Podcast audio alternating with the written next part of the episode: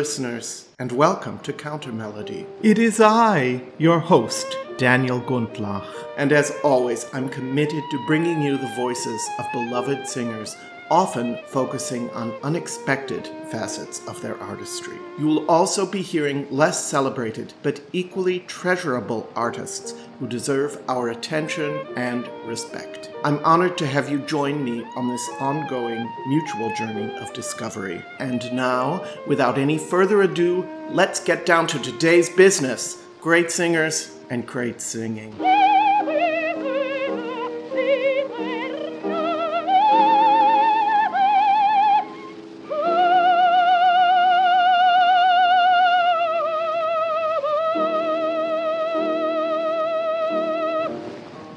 Hi, and welcome to Counter Melody. We have a birthday to celebrate today. It's George Shirley. He was born April 18th, 1934, which makes today his 87th birthday.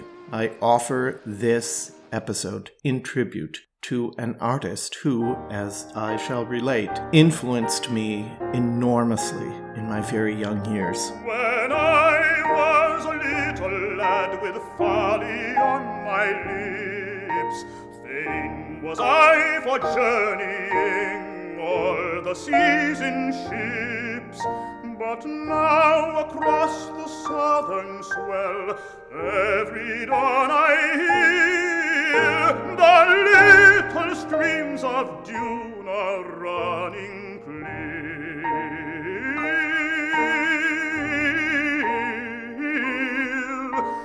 Little streams of Duna running clear.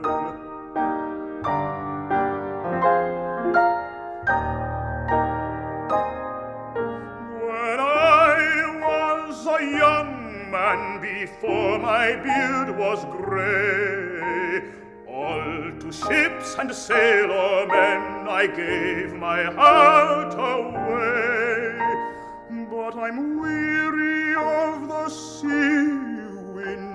I'm weary of the foam and the little stars of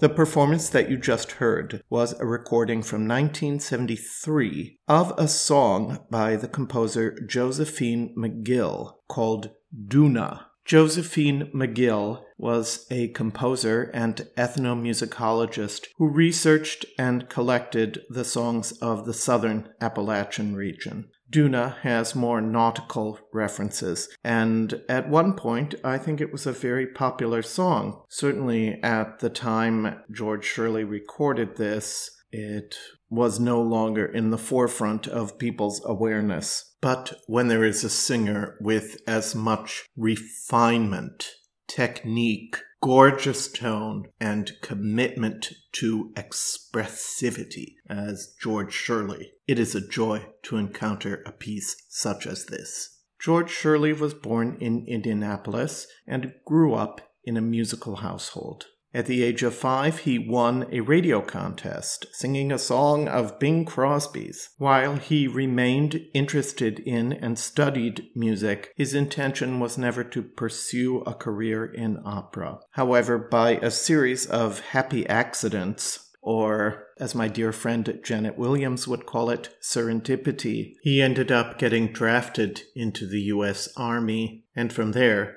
he auditioned for and was accepted as the first black member of the U.S. Army Chorus. while he was in the chorus, he began studying with a voice teacher in Washington, D.C. One thing led to another very, very quickly, and by 1959 he had made his operatic debut. The following year came his European operatic debut as Rodolfo in La Boheme. But let me tell you about how I first became acquainted with George Shirley. I was a 10 year old child and I was obsessed with the recording that Pierre Boulez had made of Pelléas et Mélisande, which I had discovered on the shelves of the Janesville Public Library in Wisconsin. I believe that recording spent more time in our house checked out by yours truly than it did on the shelves of the Janesville Public Library. This music is still music that I cannot hear without becoming extremely, shall we say, emotional. I'm going to offer you an extended excerpt from Act 3, Scene 1, the scene in which Pelléas pays an evening visit to Melisande, who is combing out her hair, as he climbs the tower from which she is looking out. Her long hair falls over the edge of the tower, and Pelléas has an ecstatic experience finding himself enveloped in her hair. This recording originated from a production at Covent Garden in 1969. Pierre Boulez was making his second major foray into opera after having conducted Wozzeck at the Paris Opera several years before. George Shirley was ideally cast as Peleas, and the Swedish soprano Elisabeth Söderström is his Mélisande. I must say that all three of these artists went on to occupy a major part in my development as a musician, a singer, and an artist.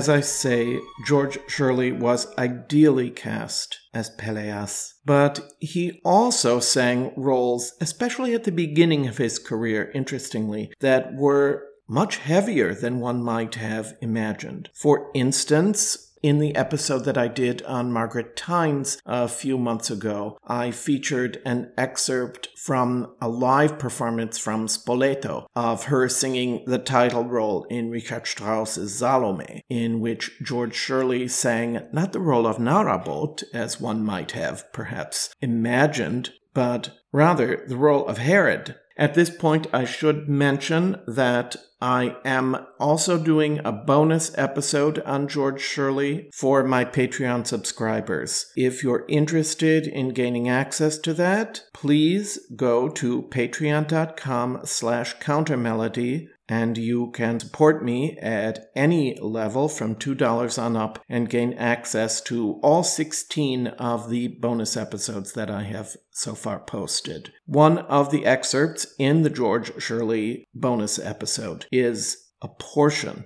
of that Salome recording. Other largish roles that George Shirley sang were Oedipus in Oedipus Rex, which he recorded with Igor Stravinsky himself in 1963, Alwa in the US premiere in Santa Fe of Alban Berg's Lulu, Don Jose in Carmen, which we'll be hearing in a few minutes, and at the very beginning of his career, perhaps most surprisingly, Bacchus in Ariadne auf Naxos. I found a live recording from the Washington Opera Society of the final scene between Ariadne and Bacchus. I'm going to play just a very short portion of it for you. You can hear how easily he manages the extreme highs of this role, and with a voice that has a wonderful baritonal timbre, but also great gleaming and easy high notes. His Ariadne here is the soprano Joanna Neal. I had not heard of her before, but I discovered that she premiered the soprano part in Krzysztof Penderecki's oratorio Cosmogonia, which was written for the 25th anniversary of the United Nations in 1970. That's just one of the things that she did. I like her very much. I hope you do too.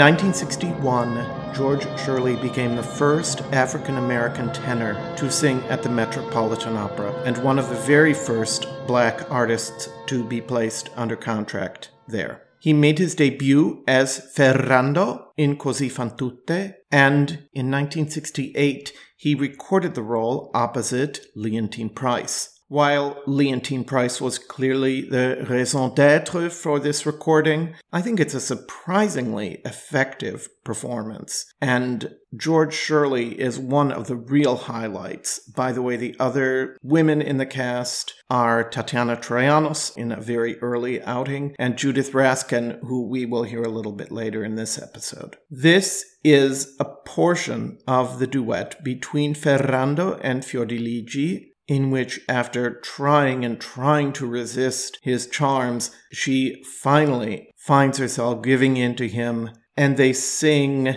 with apparent joy about their happiness, and yet we know in the case of each of the characters, they are experiencing enormous surges of conflicting emotion. Erich Leinsdorf conducts the New Philharmonia Orchestra in this Grammy winning recording.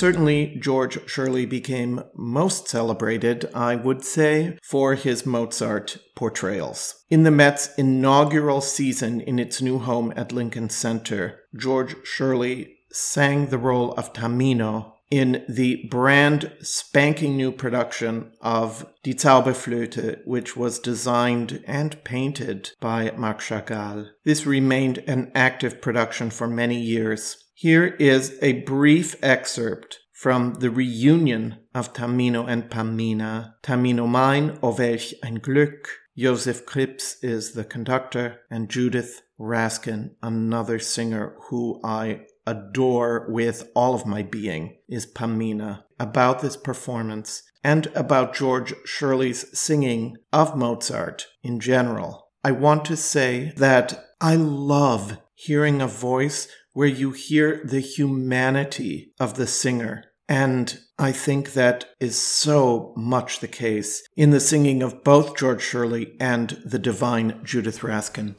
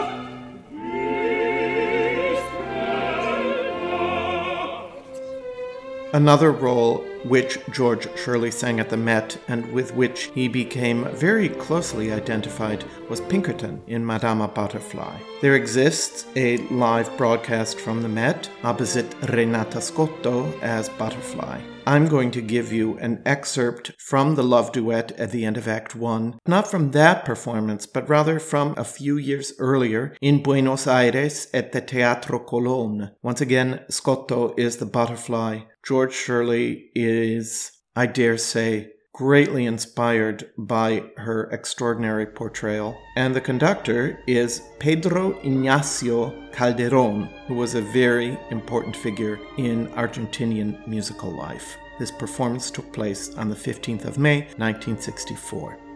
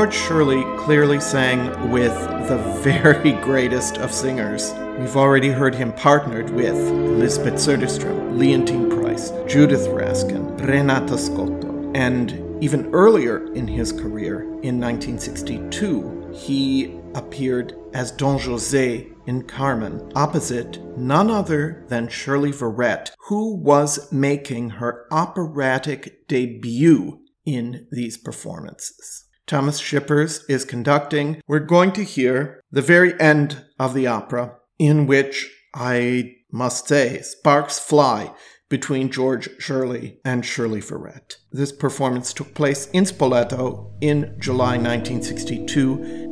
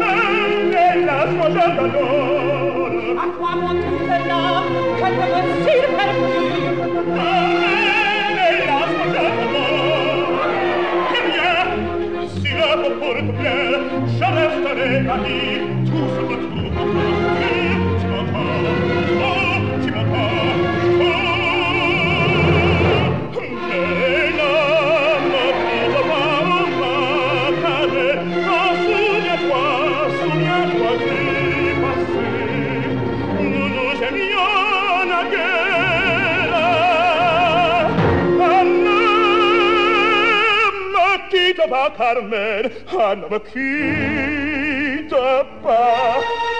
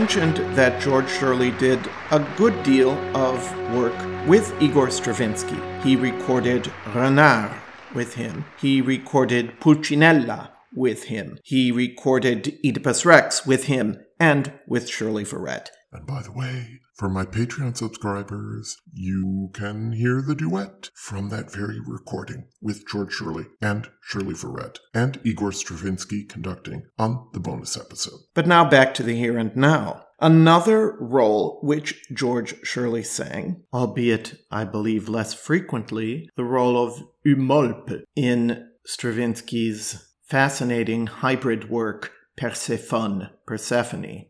This recording took place at the Hollywood Bowl in the summer of 1968, and we hear one of the very high lying passages from the role of Eumolpe. Persephone is portrayed by a ballerina who also speaks. In this concert performance, she was portrayed by Yvette Mimieux.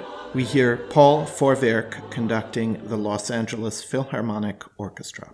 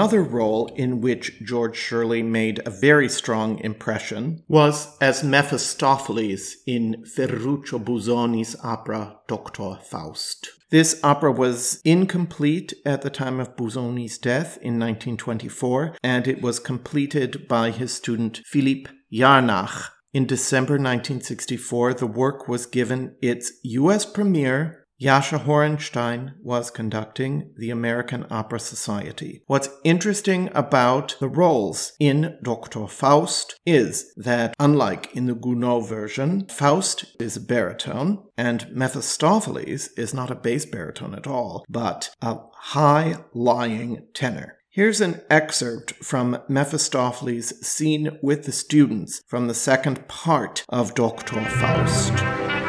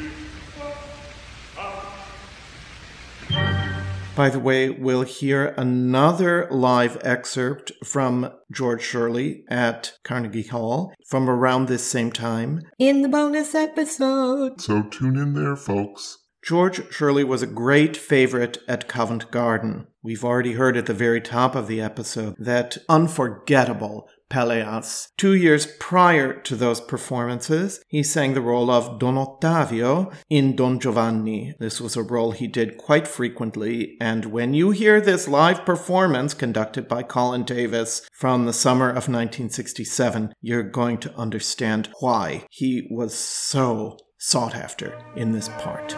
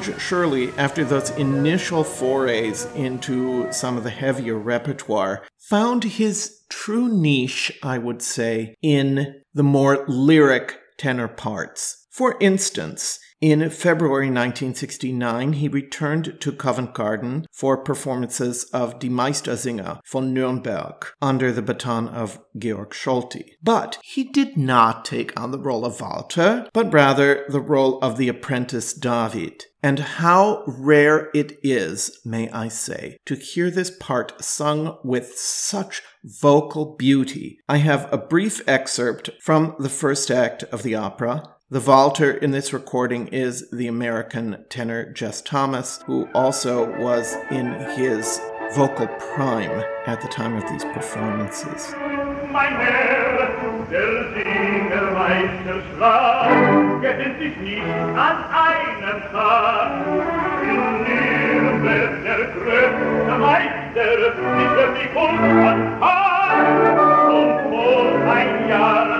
in der Weise, dass ich auf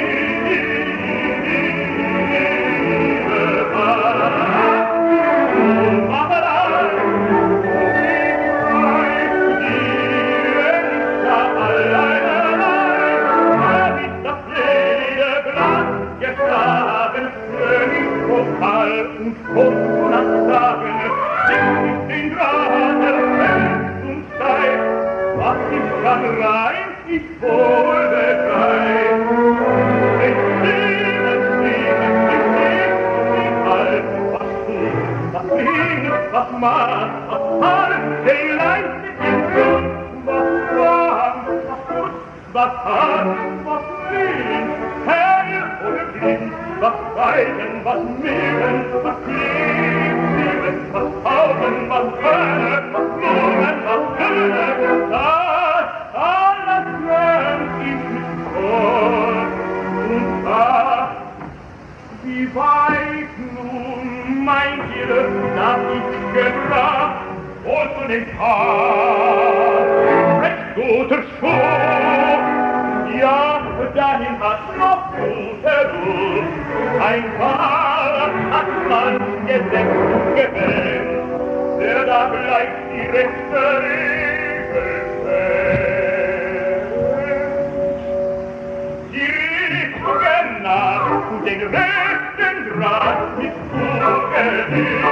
Sorge, den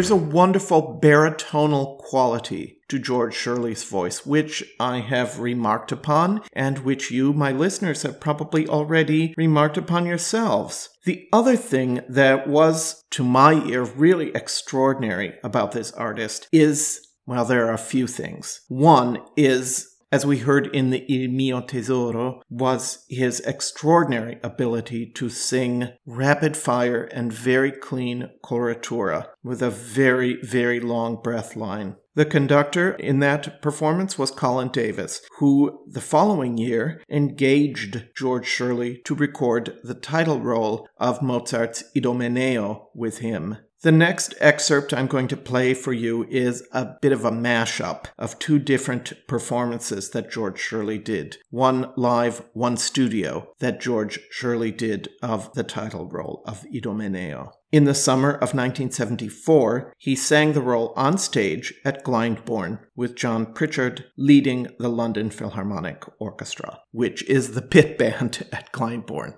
Imagine that. So we're going to hear the recitative leading up to the big showpiece aria Fuor del Mar. That portion is from the Glyndebourne performance. Then for the Fuor del Mar, I'm cutting to the studio recording with Colin Davis from several years prior, 1968. By the way, as you're listening to this, I want you to also pay close attention to the way in which George Shirley responds to the rhetorical nature of this opera seria text, delivering it on a very grand scale and yet with also a sense of the real inner conflict of the character. I, I just love what he does here.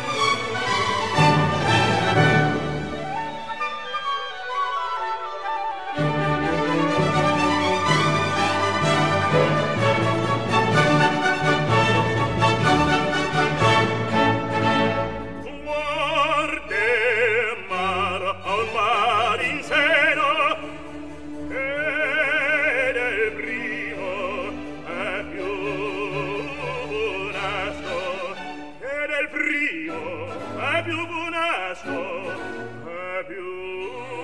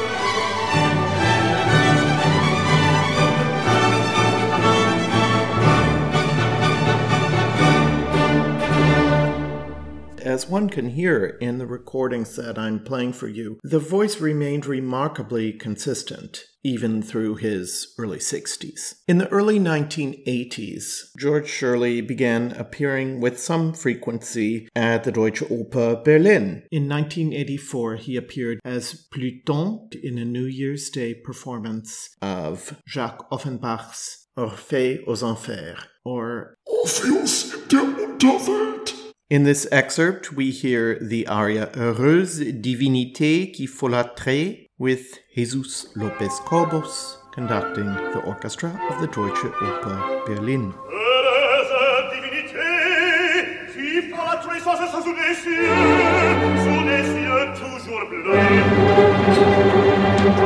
Je suis condamné au sombre du royaume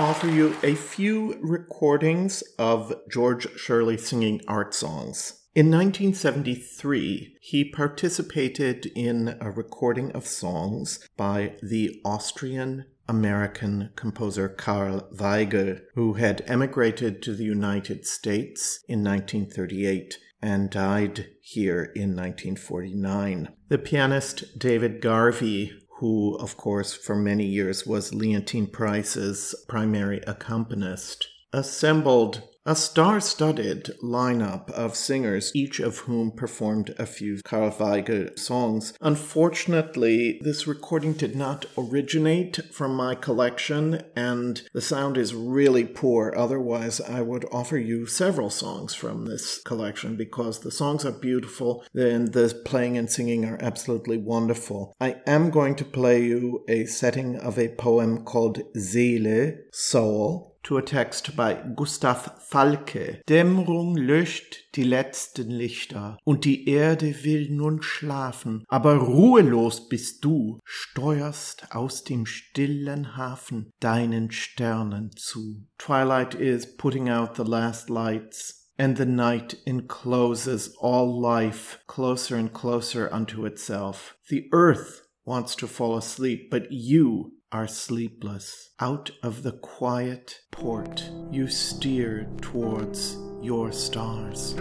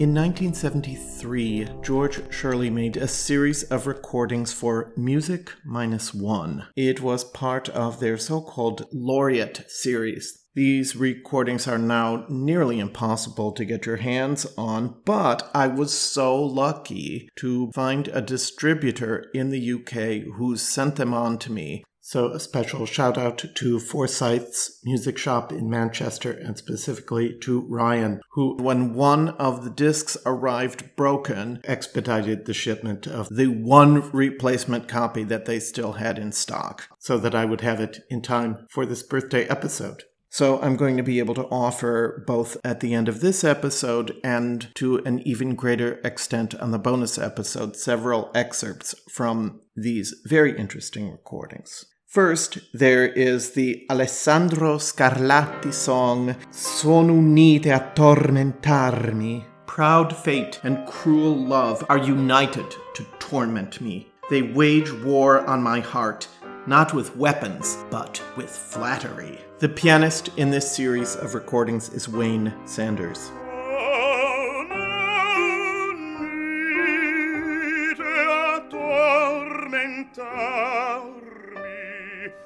vera sorte.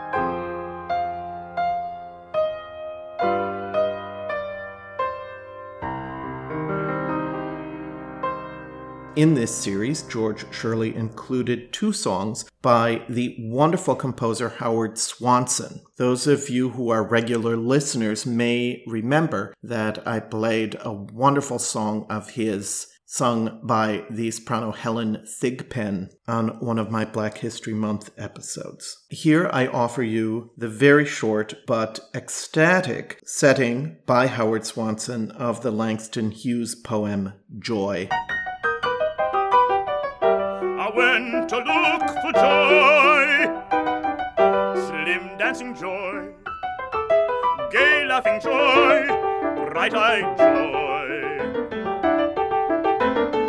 And I found her, I found her, driving the butcher's cart in the arms of the butcher boy. Such company such company, such company as keeps this young nymph joy, joy, joy.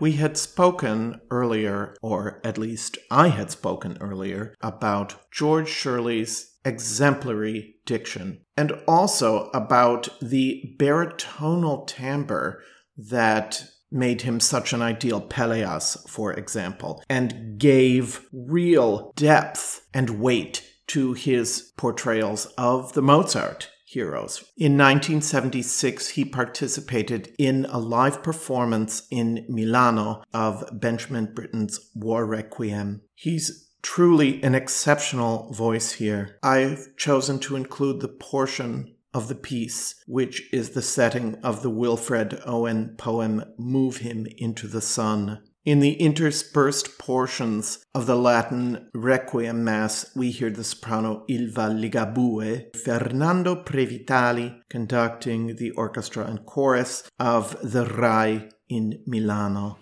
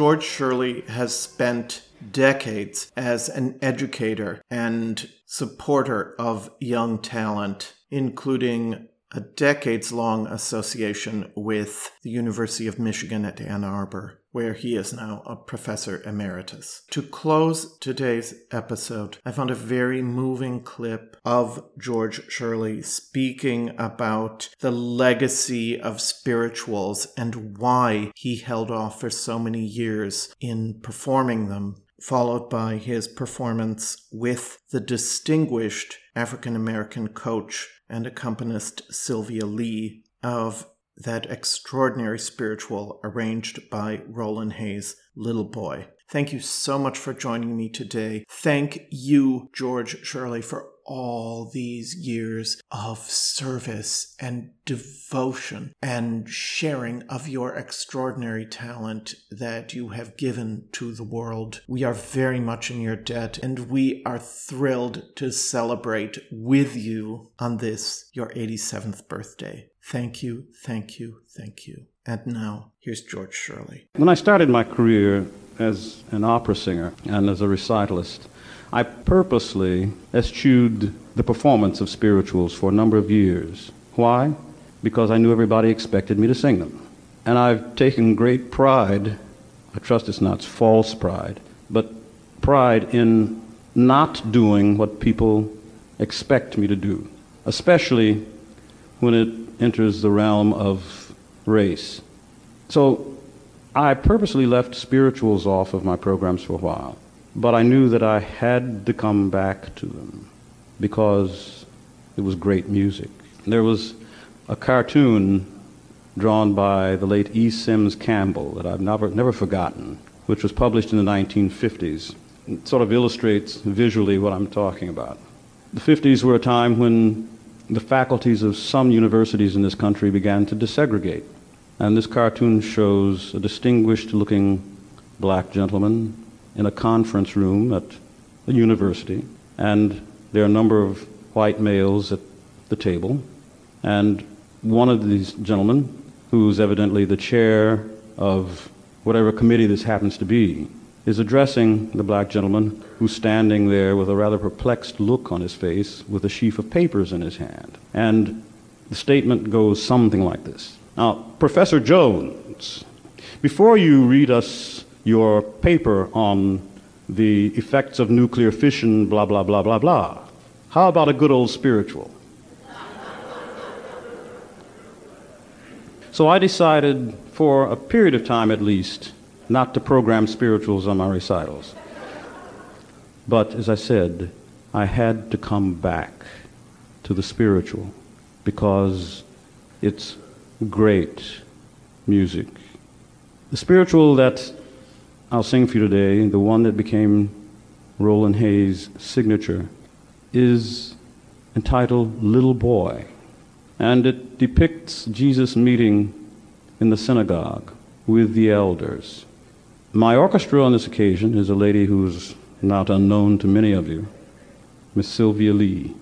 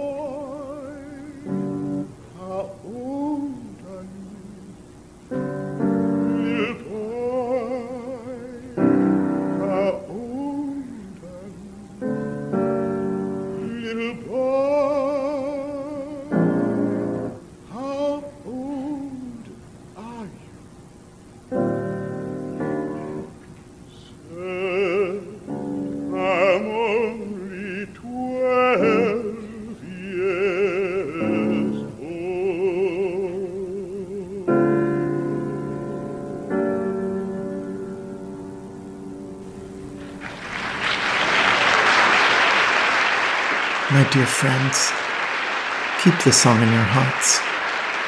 I'm Daniel Bundloff.